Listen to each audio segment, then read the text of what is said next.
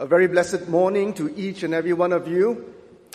Let me begin by taking a vote and listen carefully to these two statements, and I'm going to ask you to indicate whether you agree or not.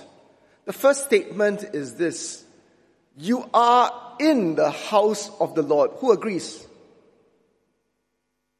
Okay. Anyone doesn't agree you're in the house? Okay. Second statement is this: you are the house of the Lord. Who agrees? Okay, so there were more votes for you are in the house of the Lord, and maybe slightly less on you are the house of God. Well, today we're going to look at this very theme. And my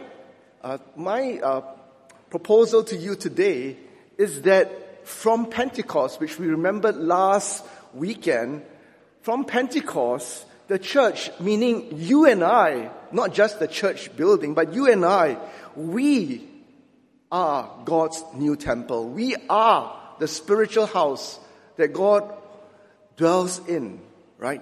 In fact, one of the most significant themes of the Bible is the theme of the temple. And you see this theme running across the entire scripture. In essence, the temple theme reflects God's desire to live together with us, His creation. In fact, Old Testament scholars view the created world, the garden in Eden, as the first temple where humanity created in the image of God would dwell in His presence. But when Adam and Eve chose to rebel against God's created order, they were expelled from the presence of God, from the temple, as it were. However, as we read in Scripture, God did not abandon humanity, isn't it? He chose a people, the nation of Israel, and over the history of Israel, God's presence was with His people, and it would be symbolized in various ways. From the tabernacle in the book of Exodus, and then the first temple that was built by King Solomon in 1 Kings. But this first temple was destroyed by the Babylonians. And then there was a second temple that in the book of Ezra, we see the Jews rebuilding the temple.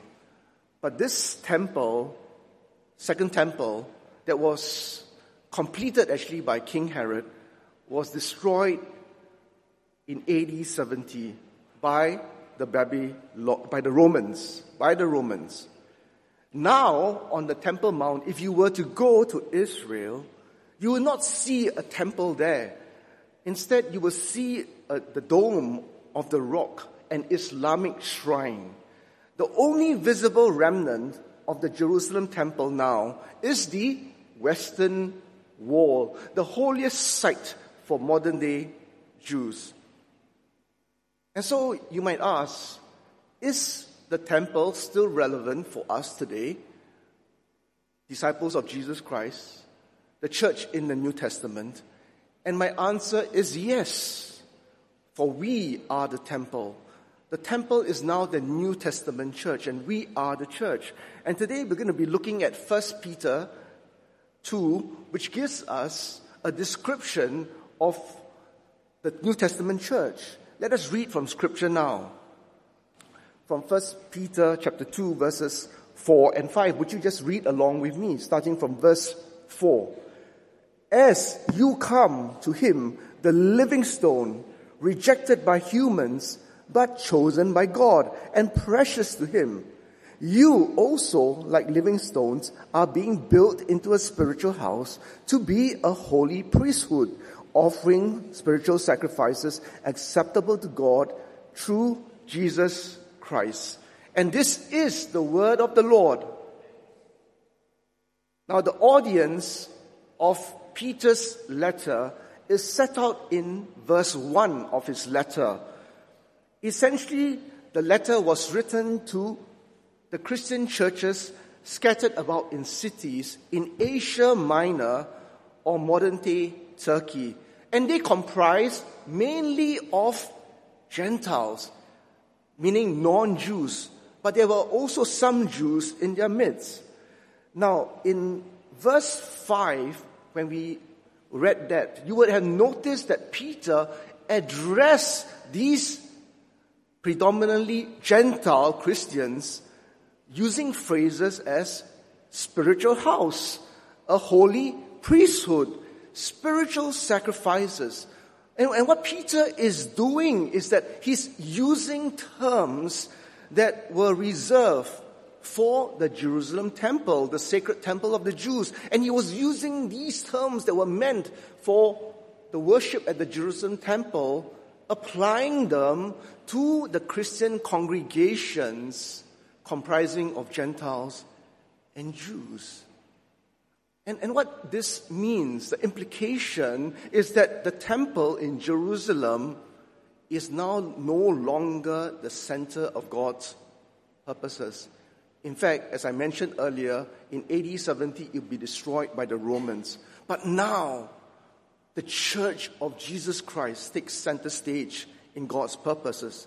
We, Gentiles and Jews, comprising the Church of Jesus Christ, believers of Jesus Christ, we are the new temple of God. And from today's text, I will be speaking on three emphases of the New Testament church. Firstly, the priority of worship of Christ. Secondly, the presence of God is with us. And thirdly, we, all of us, we are the priesthood of all believers. Let's begin with the priority of worship. Verse 4 says, as you come to him. You know, the phrase come to him in the Greek, which is used in the Septuagint, which is the Greek translation of the Old Testament, alludes to a drawing near to God. It means to come to God, to hear God speak, or to come to God, to offer sacrifices in worship. It is a worship word. As you come to Jesus, is a call to prostrate, to worship this living stone. And so in the age of the New Testament, which we are living in, instead of going to a physical temple, whether in Jerusalem or Timbuktu or somewhere else, we, worshippers of Jesus Christ, we come to him, the living stone, to worship him, to prostrate before a person, the person of Christ. By referring to Jesus Christ as the living stone, and by quoting in verse 6, Isaiah 28, verse 6, referring to Jesus as the cornerstone, and referring to Jesus as the living stone earlier in verse 4, Peter is suggesting that Jesus is now the chosen and precious cornerstone of the church. Right? Jesus is the cornerstone of the New Testament church. We come to him in worship. But just as a matter of interesting point that you may be interested to know, do you know where the cornerstone of Wesley is? There is a cornerstone somewhere around here. And it was only earlier this year that I discovered. Anyone knows? Cornerstone. How about anyone? Okay. Well, the cornerstone is here, somewhere there. Okay. But please, after the service, don't scramble there. Okay. But of course, Pastor Raymond is also a cornerstone of our church. But the big C, the cornerstone of the New Testament church, is Christ, okay? Is Christ. You know, the cornerstone is the most important stone. It is the first stone laid in a building's foundation. And it really sets the stage for the other stones, isn't it? It determines the position of all the other stones. And so when we come to Jesus in worship, he is the foundation of our church. He is the cornerstone. And so when we come to him, it's not to tell Jesus what to do. It's not to get something from him, as it were.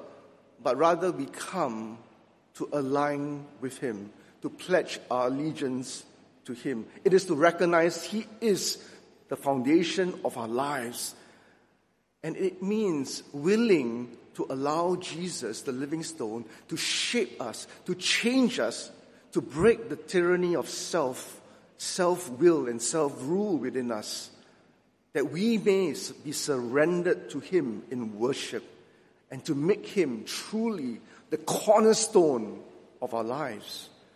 And this is how we are saved, through worship, through faith in Christ. In fact, in C.S. Lewis says this, "Look for yourself and you will find in the long run only hatred, loneliness, despair, rage, ruin and decay. But look for Christ and you will find Him, and with Him everything else thrown Him." And so we come to the living stone to find hope, to find true peace. For we will not have peace until we are rested in this living stone. Moving on from that point to another point mentioned in verse 4. Verse 4 states that the living stone is rejected by humans, but chosen by God and precious to Him.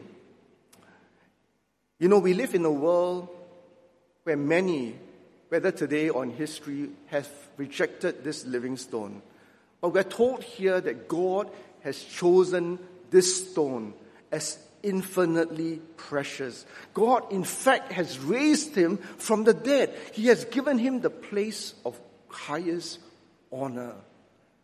And so when Paul writes to these Christians in Asia Minor who are suffering from rejection and persecution because of their faith in Christ, because they have chosen to follow Christ and to reject pagan worship, he is telling them that their Messiah, their living stone whom they worship, was also rejected. And even as they are now rejected, marginalized and persecuted for following this living stone, for following Christ. And just as Christ was vindicated by God, God will also vindicate them one day. Verse 6 says that the one who trusts in Him will never be put to shame. And so friends, whatever situation you are in today, if you are rejected, persecuted because of your faith, know this: the one who trusts in Jesus, in this living stone, will never be put to shame.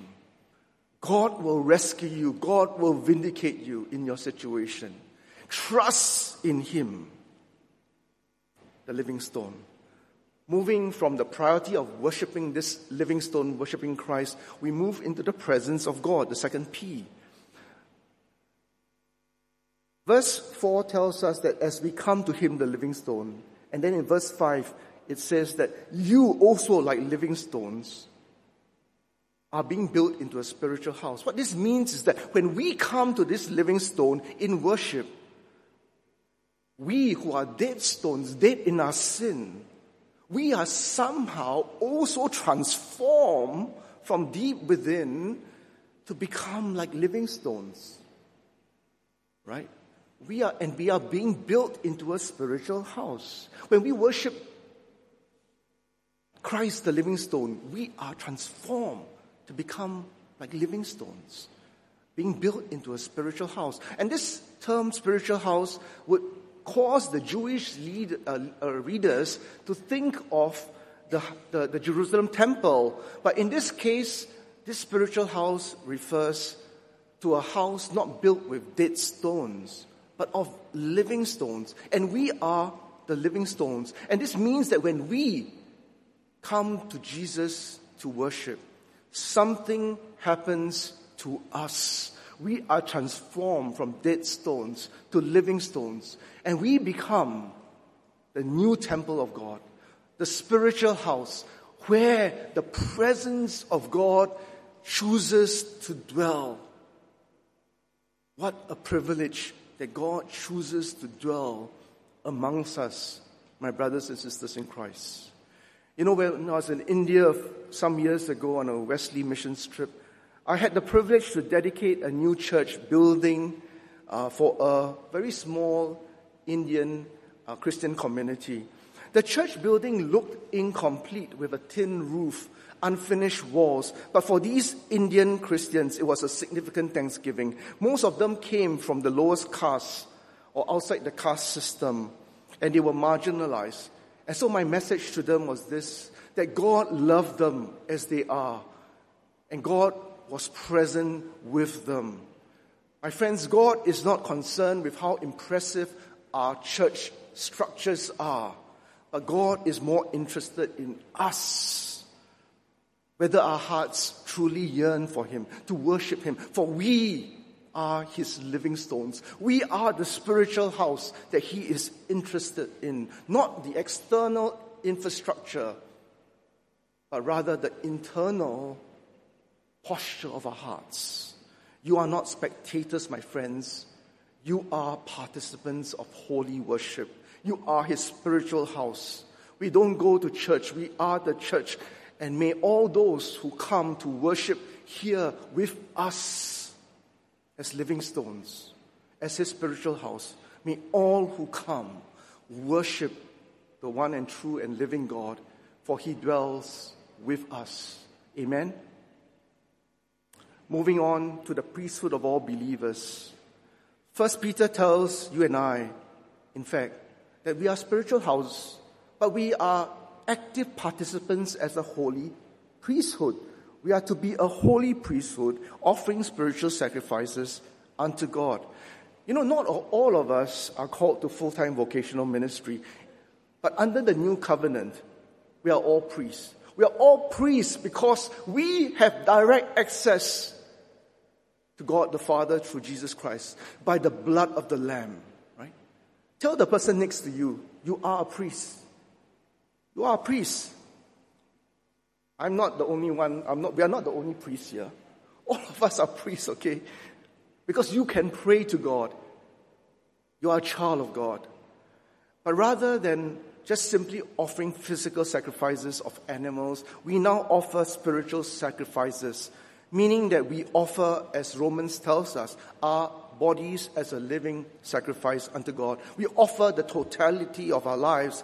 We are called, my friends, living stones, fellow priests, to bring the presence of God wherever we go, whether in our homes, in our schools, in our workplaces, in our communities, and also here amongst us in church. We are ready to pray and minister to others because the Holy Spirit dwells in us, and we bring the presence of God wherever we go. And this year's theme is discipleship in the family. And as parents, you are called to be a priest to your children at home. And don't leave it just to the teachers at children's ministry between and youth ministry. But parents, we have a role to pray for our children, to teach them how to interact with this living God, teach them how to be living stones, how to come before the living stone, to build this spiritual house, to offer spiritual sacrifices to Him by serving and honoring God with our gifts. And it is when we model to our children how to be priests wherever we are, that they catch a glimpse of what it means to serve the one and living God. Consider serving as a family in a ministry, in church, or with the outreach and social concerns ministry on missions, to journey as a family, to grow as priests, as a family. Church, our mission as the new and true temple of Christ, is to extend God's spiritual house from Fort Canning to our homes, to our workplaces, to our society, to the ends of the world. That's what we're called to do, to build the spiritual house of God to the ends of the world. One senior pastor recently shared with me this poignant story of the vital role we play as priests to a broken world. Some years ago, he was contacted to conduct an urgent baptism in hospital. And he was under the impression that he would be baptizing an infant, a child. But when he arrived, he saw an adult male lying on the bed, gravely ill. And this male had Down's syndrome. But not only that, his parents and family, to his surprise, were from a different faith. Were all from different faith. And they said to him, you know, in our worldview, in our background, this son of ours with Down syndrome, who is now gravely ill, is perceived to be an unfortunate event, a tragedy, someone who perhaps God is even angry with, someone who has no hope. That's the worldview we live in. We contacted you because we heard that in your faith, you see people like him differently. And perhaps there might be hope in your faith. And so the pastor assured them that this young adult, or this adult that was on the bed, gravely ill with Down syndrome, assured them that this person, this son of theirs, was loved by God. He was God's creation. He was not abandoned. He was a child of God. And he prayed and he baptized a man on the bed. Though he passed on subsequently, he is now safe in the arms of the Lord. That is the hope we bring as priests to a broken world, my friends. Where there is no hope, we bring the hope and presence of God. How might we be priests wherever God has placed us, whether in our homes, workplaces, in our schools? How may we offer God's comfort amidst despair? How may we offer glimmers of hope amidst the darkness of the land? How might we extend as living stones God's spiritual house in the broken world? My friends, that is our calling. Not just to be not just to watch worship happening on a weekend, but to be active participants as priests of God. You know, at this juncture, allow me to make a personal statement. I've worshipped, journeyed with you, served with you to build this spiritual house for 5.5 years. However, it is with some sadness that I have to say that this is my last sermon here in Wesley. As was announced last year, I'll be entering the new season from 1st July this year, where I'll be on overseas study leave for 2 years. Other than my home church, Wesley is the only other local church that I've had the privilege of being a part of. And I thank God for your welcome, for your hospitality, for your generosity. And you have shaped me and spurred me to be the pastor I am today. And I seek your forgiveness if I have disappointed you or stumbled you in any way. But I shall always remember you in my prayers for the destiny that God has for you as His spiritual house, as His living stones. And I covered your prayers for me as I continue my journey as a pastor in a Methodist church. Let me conclude. Over the past century, hundreds of impressive church buildings in the West, from the US to the UK to Europe, have been converted to other uses, from places of worship to activities of decadence, because the living stone has been rejected. In a world that has rejected Jesus, it is you, my friends, my brothers and sisters in Christ, it is you that God has chosen. You are a chosen people, a royal priesthood, a holy nation, and you are God's special possession. And don't you forget that high calling. In a world that has rejected and trashed the name of Jesus, my friends, you are the ones who are called to praise the name of Jesus, to witness to His sacrificial love, to proclaim His hope in a world of darkness. And even though we live in a culture that is increasingly hostile towards Christ, my friends, let's press on. For the book of Revelation tells us of the perfection of God's temple when Christ comes again. Verse 1 of chapter 21 of Revelation says that the prophet tells us, John tells us, that he saw a new heaven and a new earth. For the first heaven and the first earth had passed away, and there was no longer any sea. And he saw the holy city, the new Jerusalem, coming down out of heaven from God into this world. And then he heard a loud voice from the throne saying, "Lo, look, God's dwelling place is now among the people, and he will dwell among them."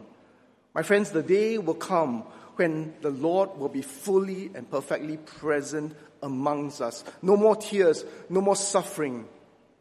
And so what we do with our lives today, my friends, ought to prepare us for that glorious day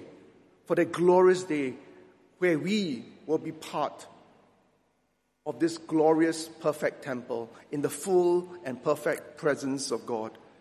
Church, living stones, you are the ones that God has called in the meantime to worship Him, the living stone, with all of your lives.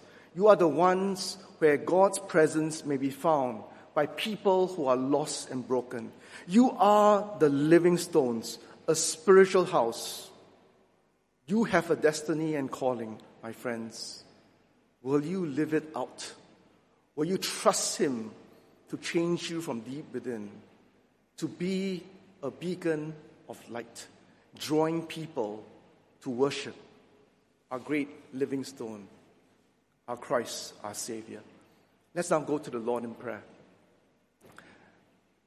Heavenly Father, Lord, we come to you. We come to you in worship.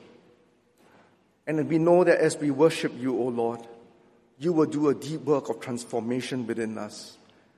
And so, Father, strengthen us to be your witnesses wherever you have called us, so that, Lord, more and more people will be drawn to the hope that you give us in Christ. And so, Lord, we surrender ourselves to you. In the mighty name of our Lord and Savior, Jesus Christ, we pray. And all of God's people say, Amen.